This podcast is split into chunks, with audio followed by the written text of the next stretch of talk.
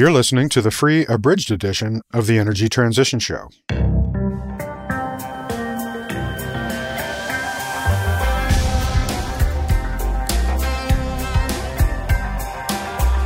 coal, hydro, nuclear energy, natural gas, energy infrastructure, solar power, wind turbines.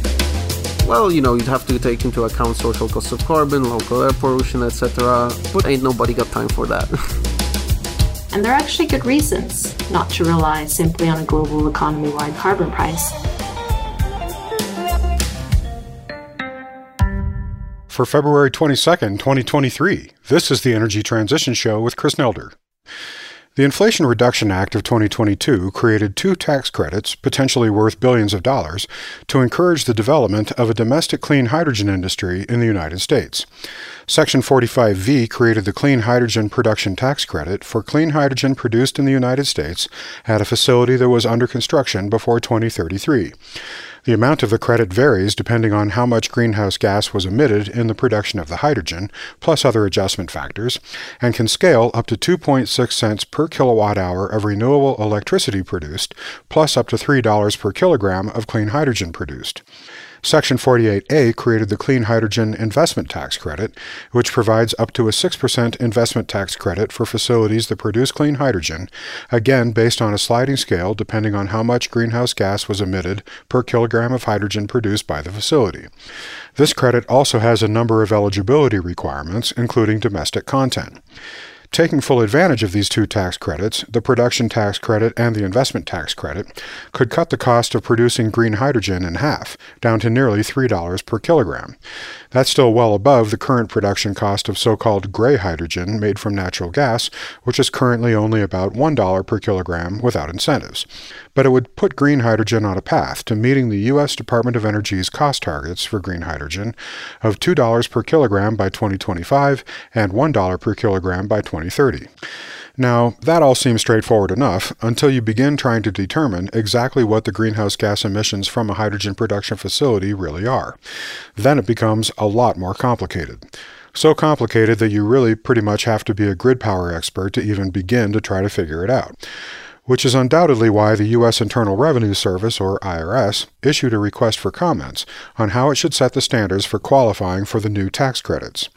One of the respondents was the San Francisco based clean energy think tank Energy Innovation, which submitted a very thoughtful 25 page response outlining some of the key issues the IRS should understand, the criteria it should consider, and some policy recommendations, as well as suggestions for how to prevent attempts to game the tax credit system.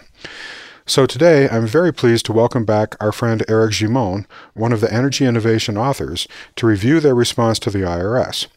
Longtime listeners will recall his previous appearances on the show in episodes 20, 64, and 157. I wanted to review these recommendations with Eric not just because it's important that we all have confidence that these billions of dollars of public money will be well spent, but also because their recommendations reveal important insights about everything from how we go about building new renewable power plants to the varying carbon intensity of the power grid to the business case for building electrolyzers to produce green hydrogen. And yes, this is a Geek Rating 10 episode. Since it's been a while since I explained what our geek ratings mean, here's a refresher. Our geek ratings are not an indication of how good or sophisticated or advanced the discussion is, nor are they any sort of reflection on the expertise of our guests. They are just my personal subjective opinion of how esoteric the material is. If the discussion is something that just about anyone with, say, a high school education could follow, I'd give it a geek rating of 1. And if you pretty much have to be an expert in the topic to even follow the conversation, I'll give it a 10. And, with apologies to those who are still getting up to speed on grid power, this conversation is definitely a 10. And just a quick note on some unfamiliar units you'll hear used in this episode. Much of this discussion is about the carbon emissions resulting from the production of hydrogen. So when you hear kilograms per kilogram, that refers to the kilograms of carbon dioxide emissions per kilogram of hydrogen produced. Another unit that may be unfamiliar is dollars per kilogram, which refers to the price of a kilogram of hydrogen. I hope that helps avoid any confusion. Then in the news segment, we'll follow up on episode 190 with a new Just Energy Transition program in Europe. We'll follow up on episodes 189 and 190 with a new white paper on the role of banks in addressing climate change. And we'll see how three of the major subsea transmission cable projects are coming along. But before we go to the interview, we'd like to extend a warm welcome to our latest group subscriber, NextEra Energy Resources. Formerly known as FPL Energy, it is a wholesale electricity supplier based in Juno Beach, Florida, and a subsidiary of NextEra Energy, and it bills itself as America's premier clean energy leader and the world's largest producer of wind and solar energy. We are so pleased to have them listening to the show. And now our conversation with Eric Gimon, recorded January 27th, 2023. So let's bring him back into the conversation now. Welcome back, Eric, to the Energy Transition Show. Thank you, Chris.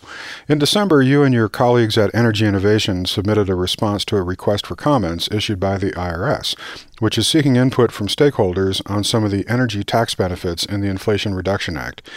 Your comments focused on IRS Notice 2022 58, which requested comments related to the credit for the production of clean hydrogen and clean fuel production credit. So, this is a hot topic because considerable sums of public money from the IRA, the Inflation Reduction Act, are about to be distributed in support of generating clean hydrogen.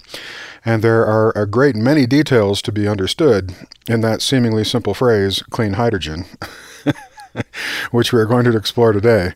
But before we get into all that, maybe you could just explain why it's important that we get this right. Yeah, thanks, Chris. Well, I think what's really important about getting this right is that hydrogen production is a very energy intensive activity.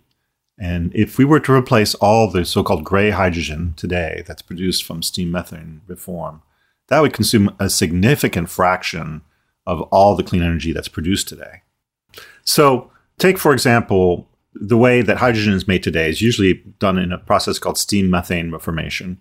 And the associated emissions are about 10 kilograms of CO2 equivalent for every kilogram hydrogen that you make.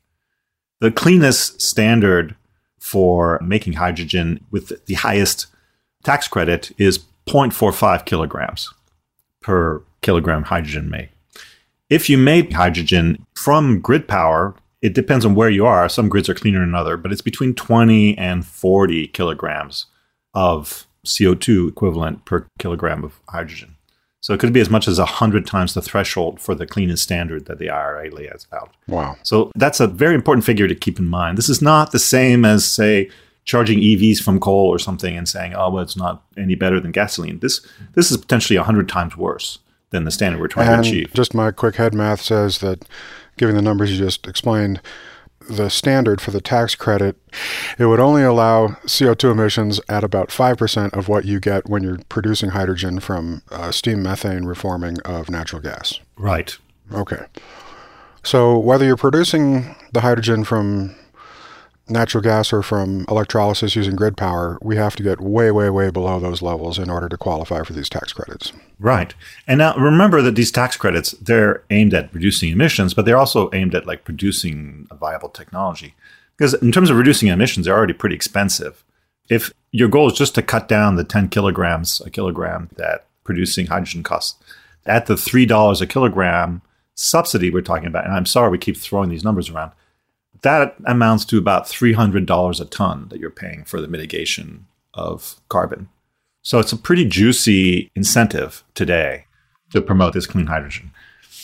So, Chris, if I looked at what it means to reduce all the emissions from steam methane reform to have a perfectly clean hydrogen, and then I paid the $3 a kilogram subsidy that the IRA is providing, that amounts to about $300 a ton in subsidies for carbon removal. And that's a pretty juicy subsidy right there, just for any kind of carbon removal. Yeah. Now, what we're concerned about is if you're actually creating carbon in this hydrogen process. Right. You have to come up with a net carbon reduction ultimately, or else this whole project is just a giant waste of time. All right. So to be very clear, what we're discussing today is the various ways of estimating the carbon emissions that will result from using electrolyzers to break hydrogen out of water. We're not going to talk about the other ways of producing hydrogen that we just mentioned, like steam reforming of natural gas, which is how nearly all commercial hydrogen is produced today. I can't remember the number, it's like 98% plus. We're strictly talking about using electricity to run electrolyzers that use electrolysis to break hydrogen out of water.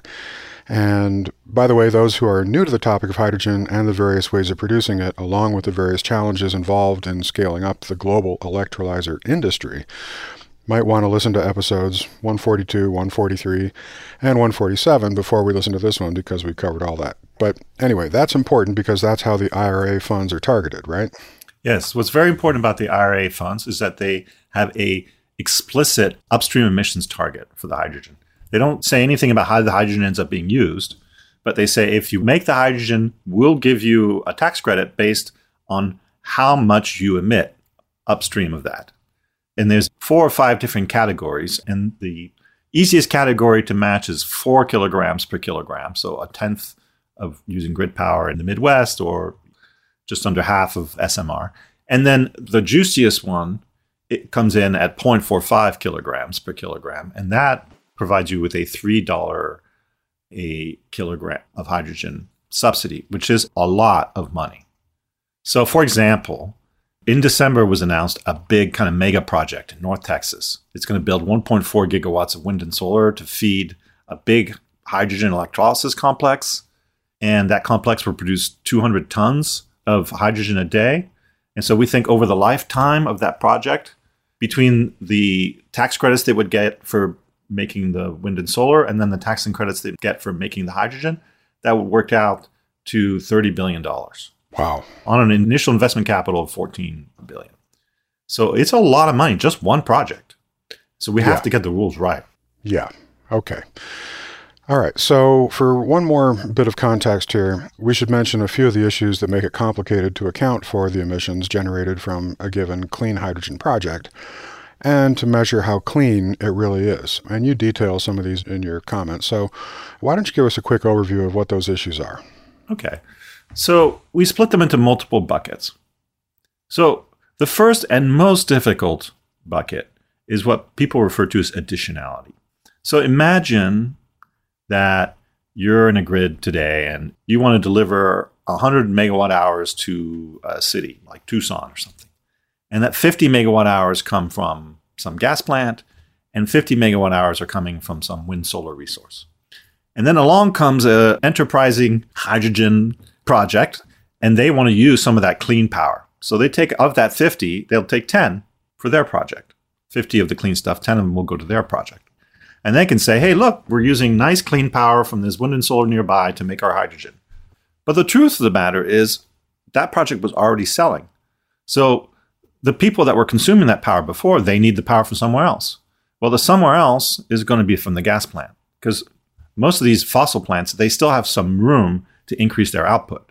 Whereas the clean stuff is always putting the electricity out as much as they can because they have zero marginal cost. There's no cost to producing more. They don't burn fuel. And so the net effect is that you've increased production from a fossil plant for those 10 megawatt hours. So even though you're saying that you're getting 10 megawatt hours of clean power, the net effect on the grid, the net upstream effect is more power being burned.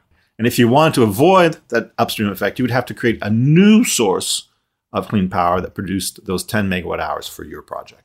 Does that make sense? Right. So the tricky part about this additionality concept is it's hard to answer because whether or not a given wind or solar farm might have been built anyway is oftentimes a counterfactual, isn't it? It's just really hard to say whether or not this new demand from a hydrogen electrolysis operation actually caused the new wind or solar farm to be built or whether it would have been built anyway and they're just using it. That's exactly right. So in the short term, it's pretty clear that if you don't build something new, then you're obviously using fossil. Over the longer term, you can say, hey, look, people can see that we're adding extra demand. Shouldn't you take that into account? It leads to what we think of as the additionality paradox. So when we talk to developers for clean energy and for green hydrogen or potential green hydrogen, what they'll say is, well, don't put this additionality requirement on us because you know, it takes a long time to build a new project. It could take four years, and you don't know if it's going to take three and a half years or four and a half years. So it's hard to sync up with finishing my hydrogen project. And the bank isn't going to be happy because there was risk. How do they know that these things will happen at the same time? And blah, blah, blah, blah, blah. You know, a real sob story about how long it takes to build the renewables. And then when you say, well, that's creating an additionality problem, they're like, no, no, no. If we use power, there are other people want that power. Somebody will build for them. Then you ask, well, how long will it take to build for them once you've used up something that's existing? Well, obviously, it should be the same time frame. So you can't really have both at the same time.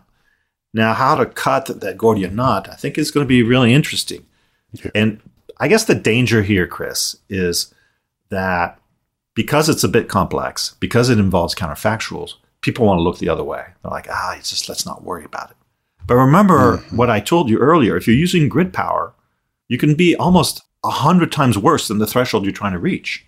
So you don't have a lot of room to kind of half mess it up or just be almost right on this. The minute that you're even a bit off, you're talking about causing a lot of emissions. So that's our kind of number one priority some kind of practical scheme for addressing additionality. We're not zealots, but we don't think you can push under the rug, which is pretty much what almost everybody who's not doing a kind of dedicated project like this Texas one I mentioned wants to do because they don't want to have to work on getting the new supply on board. Yeah. So that's additionality. Uh, and we can come back to it if you want. The other two buckets are regionality and time matching. All right. Well, tell us more about this regionality issue. What does that mean? Okay. Suppose you deal with additionality. Suppose you arrange for a new project and it's all set to go. You know, you've got the Chris Nelder hydrogen facility in one place and you got the Chris Nelder wind and solar park in some other place. Well, the wind and solar, its positive impact is displacing dirty stuff. But depending on where it is, it's going to displace more or less dirty stuff. I mean, if you're in California, there's no coal, there's a lot of renewables already. So you may be displacing some gas, or in Texas, you're mostly displacing gas. If you're in the upper Midwest, you're going to be displacing coal. So whether you're displacing gas or displacing coal, that could be 20 or 40 kilograms per kilogram kind of equivalent emissions impact. Meanwhile, where you consume the power is also important. So if you put the Chris Nelder Energy Park in a place that's really dirty, and you put the Chris Nelder electrolyzer in a place that's really clean, then the net impact's pretty good because you're using clean power, but you're displacing dirty stuff. If you put the Chris Nelder Energy Park in a place that's pretty clean already, and you put the Chris Nelder electrolyzer in a place that's dirty, then you got the reverse effect. And the impact could be up to generally something like 10 kilograms per kilogram, which is again way bigger than the 0.45 threshold. So you really can't ignore this regionality issue. You really need some kind of matching up of the source and the sink, at least in the same general territory, if you want to make an equivalency over carbon impacts. Got it. Okay. And then finally, the third principle is time matching. So, what does that entail? Well, before we go to time matching, I just want to add another element of regionality that people are not used to thinking about, which is the issue of line losses. So, if the Chris Nelder wind park is producing 100 megawatts and the Chris Nelder electrolyzer is using up 100 megawatts, that's not all hunky dory. Because by the time the Chris Nelder power from the wind park gets to the electrolyzer, maybe 5% is already gone, lost to the wind losses. And what makes up for it? Well, maybe somebody else's gas plant. And so now the Chris Nelder electrolyzer is using 95% clean stuff and 5% dirty stuff. And the 5% dirty stuff, like I told you before, it has such a big impact that it overwhelms things. So if my initial source was 100% clean, and now I've put in 5% stuff at 20 kilograms per kilogram, well, then the average of the two is one kilogram per kilogram, which is already twice the threshold you're trying to reach. So it's hmm. very important to think about things like line losses and so on, because the initial mismatch between grid power and super clean power is huge. Right. It's a kind of part of the whole regionality package, I guess. Okay. Now let's get to time matching. This one's quite an interesting one because it's kind of a hot topic. Companies like Google and so on are really into the like 24/7 accounting and so on. And that's great. We love that they're doing that. But we kind of looked at how much impact does that have on net emissions today or using 2021 data. And what we found is quite interesting. If you look at purely the time mismatch element, it can actually help in some places. In the sense that your wind farm might displace more dirty stuff than your electrolyzer kind of causes. And the range is somewhere between minus one to plus one. So it's a range that really depends on where you are and it kind of straddles the standard. But compared to additionality, for example, which could be causing like 40, time matching seems a little less important. Now, later on, the grid five, six, seven years from now, that's much cleaner. There could be a big difference. But in our analysis for today's grid, we don't see a lot. Now, this doesn't completely match up with other analyses that you might hear about. And so I want to just take a moment to explain why they might not match up. We hope you've enjoyed this free sample of the Energy Transition Show. Our full episodes cover much more and are typically 60 to 90 minutes long. When you become a full annual subscriber, you'll get two new complete episodes each month, access to our entire back catalog, extensive show notes, interview transcripts, the text of the news items for each episode, and access to our exclusive job board. Your premium members only subscription will work in all apps and players that support podcast feeds, including Apple Podcasts and Pocket Casts, so you can easily listen from your mobile device on the go. The first 33 episodes of the Energy Transition Show were free, and always will be, so if you want to see what our full shows contain, feel free to check those out. Then we hope you'll become a member and support our show. In order to bring you the most unfiltered, unbiased, honest information possible, we have elected not to take any sponsors or advertisers. The Energy Transition Show is entirely supported by listener subscriptions.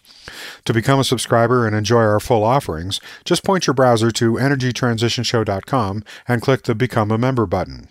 Annual subscriptions, which include full access to our entire back catalog of full length episodes, are just $60 a year. Monthly subscriptions are $6.99 a month and give you access to the two most recent episodes. Single episodes can be purchased for $7 each. We also offer discounted annual subscriptions for individual university students and professors, as well as group licenses for companies, nonprofits, and universities. So join us today and support our ad free podcast featuring high quality, cutting edge interviews and news about the most important story of our time energy transition.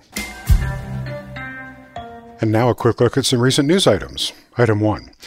We discussed several recent Just Energy Transition funding announcements in episode 190, but it was only later that I learned about another one, an 869 million euro fund that the EU's Just Transition Fund allocated to Spain in December.